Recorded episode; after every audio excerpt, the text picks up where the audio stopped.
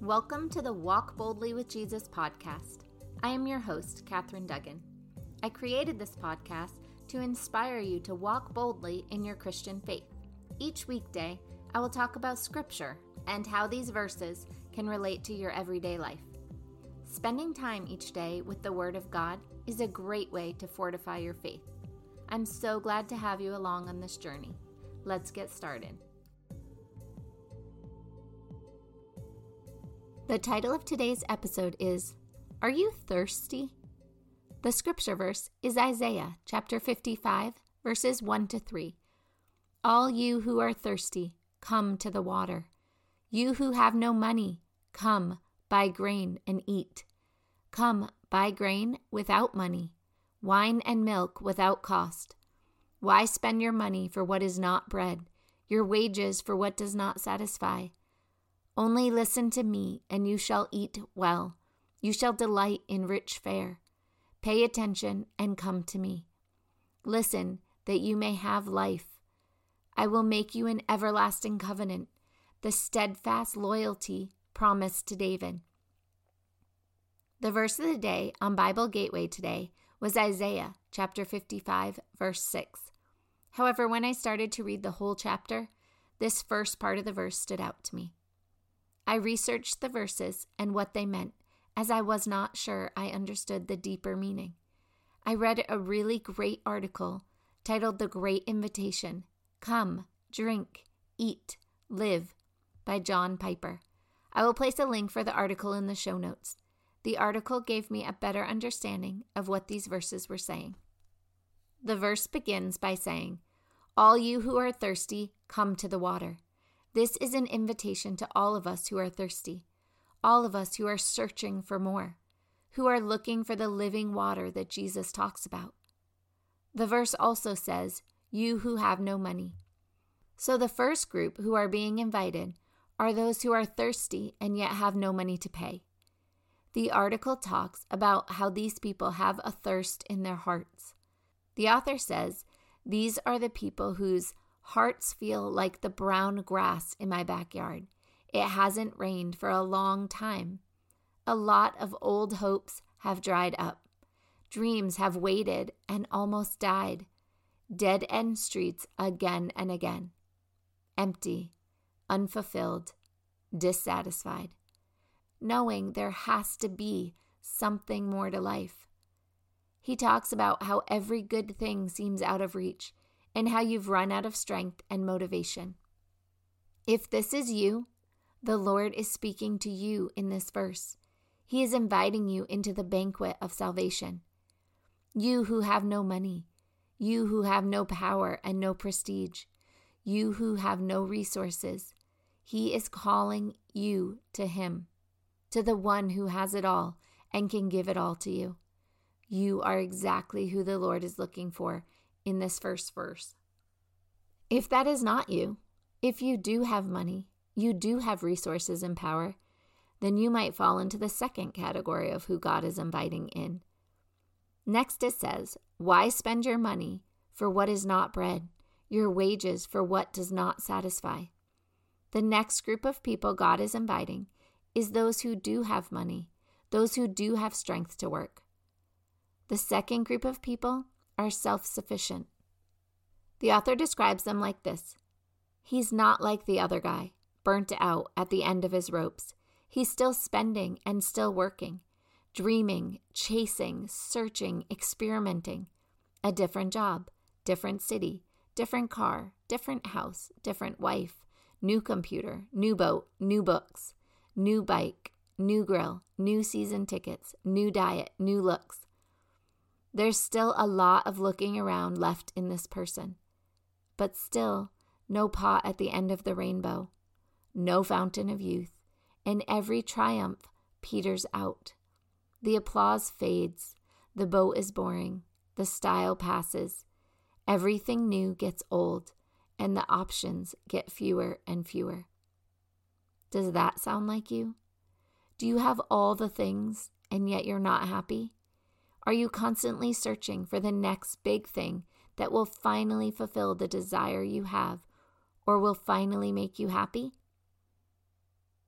Do you know that you have this deep hole inside of you, longing and needing something that just can't seem to be filled?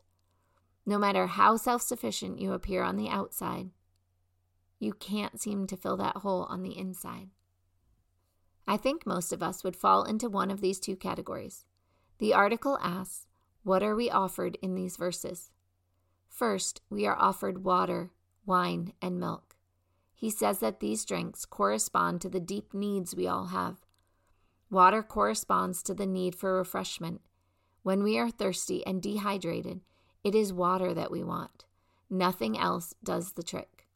In Psalms chapter 23, verses 2 to 3, it says, He leads me beside still waters. He restores my soul. This morning, God is inviting you to receive refreshment and restoration. He's inviting you into a new beginning. Milk corresponds to our need for nourishment. When someone is thirsty, you give them water. However, when you want babies to grow, you give them milk. This tells us God is not just for emergencies.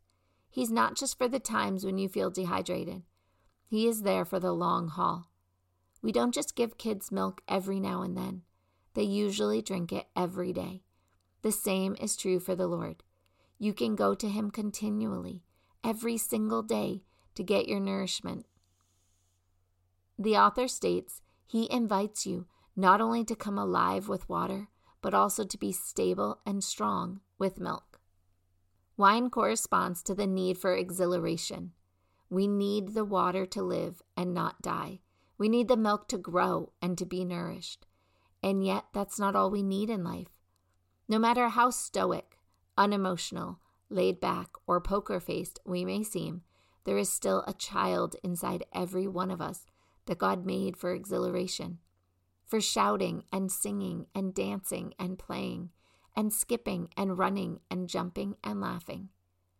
So, what verse 1 is telling us is that God wants to revive us from dehydration with His water, help nourish us and make us stronger with His milk, and give us exhilaration with his wine. The second half of the verse above says, Only listen to me, and you shall eat well. You shall delight in rich fare. Pay attention and come to me. Listen that you may have life. I will make with you an everlasting covenant, the steadfast loyalty promised to David.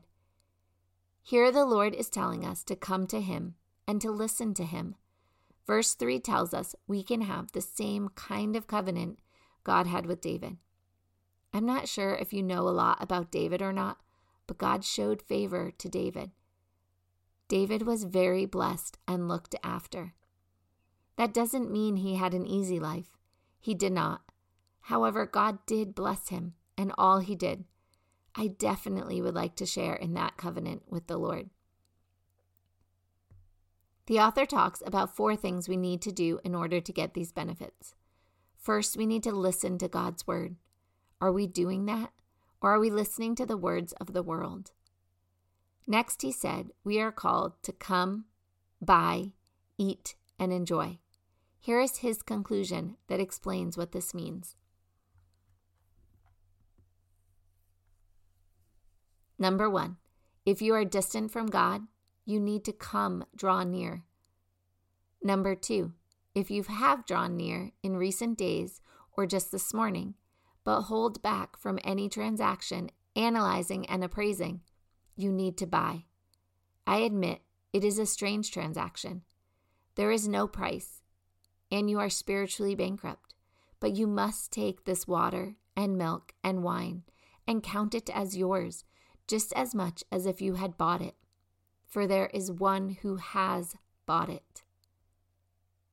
Number three, if you have made the transaction and hold the water and wine and milk in your hand, you need to eat. God is not a thing to be studied, He is a person to be experienced. He is food and life and joy for the soul. Finally, if you have eaten, delight yourself in the Lord, and say with the psalmist, you make known to me the path of life. In your presence there is fullness of joy. At your right hand are the pleasures forevermore. Again, I have placed a link for this article in the show notes. I highly encourage you to read the full article. I have tried to summarize it for you, and yet the author goes into so much more detail. I think you will really enjoy the full article. Dear Heavenly Father, I ask you to bless all those listening to this episode today. Lord, you are amazing and we love you. Lord, we thank you for calling us to you over and over again. We thank you that you did not give up on us when we continually turn away from you and turn towards the world. Lord, help us to come to you. Help us to listen to your word and to study your word. Help us to obtain the water, milk, and wine that you have available to us. We thank you, Lord, for all the wonderful things you do for us. You are the King of kings and the Lord of lords. You are truly amazing. We ask all of this in accordance with your will and in Jesus' holy name. Amen. Thank you so much for joining me on this journey to walk boldly with Jesus. I look forward to meeting you here again tomorrow morning. Remember, Jesus loves you, and so do I. Have a blessed day.